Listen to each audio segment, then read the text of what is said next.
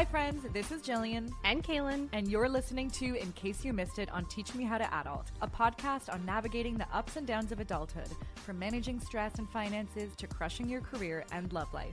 Tune in every Monday as we share game changing tips from our guests that you might have missed. Adulting isn't easy, but we got you. Honestly, it feels like we are in a loneliness epidemic right now. And as we hit our 30s, we found that our groups of friends were just getting smaller and smaller. Everyone is super busy. They're moving away. We're all suddenly in different life stages. And even though this seems to be like a universal experience that everyone's going through, it can feel like there's something wrong with us. Like, I never used to have Friday nights where I'd be sitting at home, like I probably will tonight, being like, do I have friends? Where are my friends? Um, does anybody like me? So, what? Why do you think friendships dwindle and that life gets lonelier as we age? And why is it just so damn hard to to maintain friends? Yeah. So there's a lot to unpack in, in what you just shared. And I appreciate you laying that out there because I think so many people, myself included, can relate to this.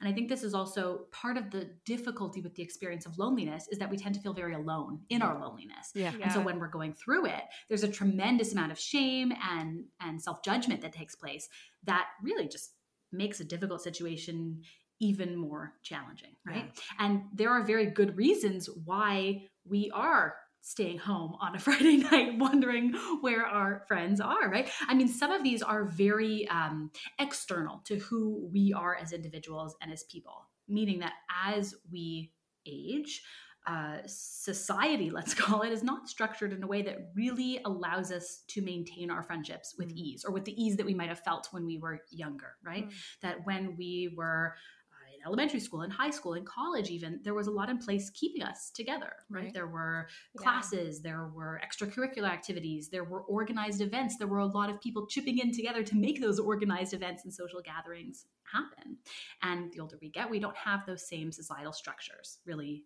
tying us to each other. Yeah. So this is something that a lot of people experience. Layered on top of that, of course, the older we get, the more we have on our plate to manage and to juggle, right? Other relationships, uh, partners, children, aging parents, right? And all the caregiving responsibilities that can go with that. Yeah. We're really focused, many of us, on building careers, right? And engaging in meaningful projects and personal growth and all the exciting things that happen in that space.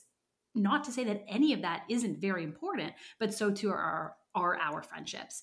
And I will say that one of the themes that's been very clear to me since I started this work is that for many people, friendships tend to fall at the very end of that list. Yeah. And so it is very difficult to, again, make the time, prioritize it the same way we do everything else. And so we end up feeling alone, judging ourselves for that, and feeling quite disconnected. Yeah. I relate to everything you just said. That makes so much sense.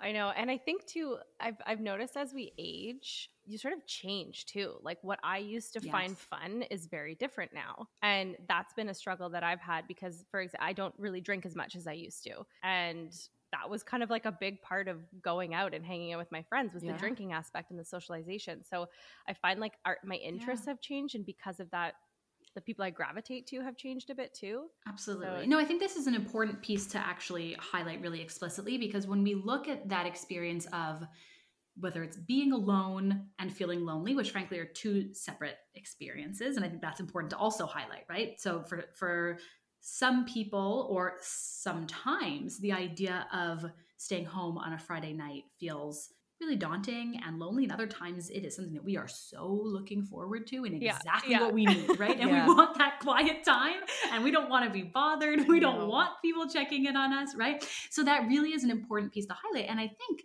the other thing that definitely comes into play here is this idea of personal growth and of self reflection mm-hmm. and the older we get there's there's a certain amount of life experience and wisdom that comes with that. To know this is a moment where i need to become a little bit more uh, insular and turning inward and really kind of prioritizing myself and my own needs.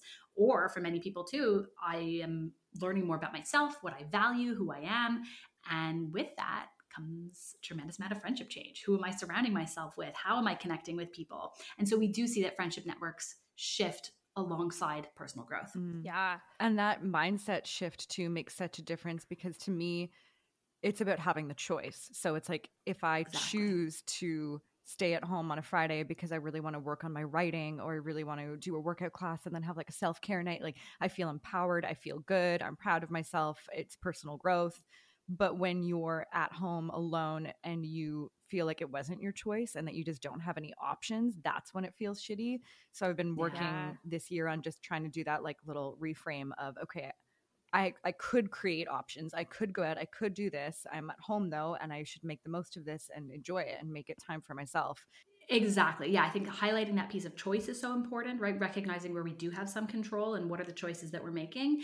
And I think what you're also touching on here is this idea of not making a, a mountain out of a molehill, right? Yeah. We can recognize that that might not feel great that feels a little shitty we feel a little lonely in those moments right without necessarily going to that place of i have no friends yeah. i nobody likes me yeah it will forever be like this and it really is very easy to go to that place because our friendships are so important and so personal yeah yeah yeah, I so I had a baby a year and a half ago and also moved across the countries.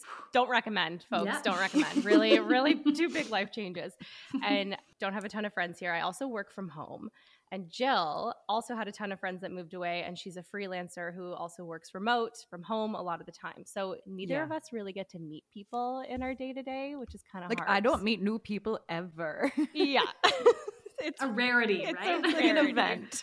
and we're ready. We are ready for some friends in our yeah. life. So, do you have any tips on how we can feel a little less lonely and isolated when we're trying to make some new friends given our situation? Definitely. Part of I think what we really need to recognize is that friendships don't just happen. There really is this tendency to uh, romanticize our relationships of all kinds, frankly, right? We dream up meet cutes in terms of romantic relationships, mm-hmm. and we do that for our friendships as well, right? Yeah. Especially with social media, and we see the lives that everyone else has, and we just really want that for ourselves. It's easy to feel like that is somewhere out there, and we don't really know where that there is or how to get there. Mm-hmm. Yeah. So the first step is really to step outside of our cocoons, right?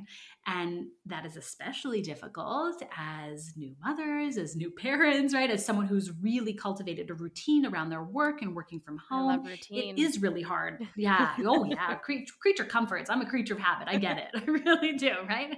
I'll tell you what I'm doing Friday night because it's exactly what I did last Friday night, right? but we really do need to take that step of trying something new. And this can look different for different people. Sometimes the best strategy is to actually go out there and pursue a new hobby. Enroll in some type of activity that you used to love when you were younger and haven't you know participated in a while an art class a sports team yeah. that thing that we have been wanting to return to or something new that we've been wanting to try and so using that as a bit of a guidepost to to step outside of your routine out of your comfort zone and meet new people who probably are like minded, at least when it comes to the interest in that specific activity, right? Yeah. So yeah. that's one key strategy, which sounds simple, but of course is difficult to do. If that feels too scary, or if you're in a place where you're not exactly sure what that thing is, that activity is, another really great strategy is to actually pick a more social place. And this is actually one of the big things that has impacted, I would say, the certainly the frequency with which we interact with our friends, but also just how connected we feel in terms of our communities. There's been a decline of shared social spaces in terms of how neighborhoods are actually designed. Mm. And that is actually to our great disadvantage. And if you can think about this, you know, where are the places, where are the public places where people are hanging out, frequenting that I would like to be, right? Yeah. That might be uh, a dog park, a park, right? A playground as a parent where you're looking to meet other parents. That might be a coffee shop in your neighborhood where you can go and work and meet other people who are also uh, freelancers or entrepreneurs and working in public spaces. But try that out. And the reason why this is so helpful, firstly, try it out, but try it out more than once because we know that it usually takes a few times of being in a situation before we feel like we can be a little bit more open in terms of connecting with people. And ideally we start to get a sense of who the regulars are mm. right? And we start to notice familiar faces. Again a, a, fellow parent on the playground or somebody else who's working on their computer every thursday morning right at 10 o'clock. And if you've had a few of those moments then you can start to build on that. You smile you say good morning ask how's your day going? Right? And you can kind of build from there. So that's really really powerful The other thing I will say that I don't think is mentioned enough is that we actually benefit from very casual social encounters much more than we recognize. So the goal is hmm. perhaps to meet new friends, right? Yeah. Which is a very uh, appropriate and admirable goal. but the lower level goal is really just again to invite more connection into our lives. And if we can have a familiar face whether it is somebody else working alongside us or the barista at a coffee shop and if we have those small moments of connection where we're smiling at each other we're saying good morning those very brief encounters actually do wonders when it comes to our sense of connectedness and community much more than we recognize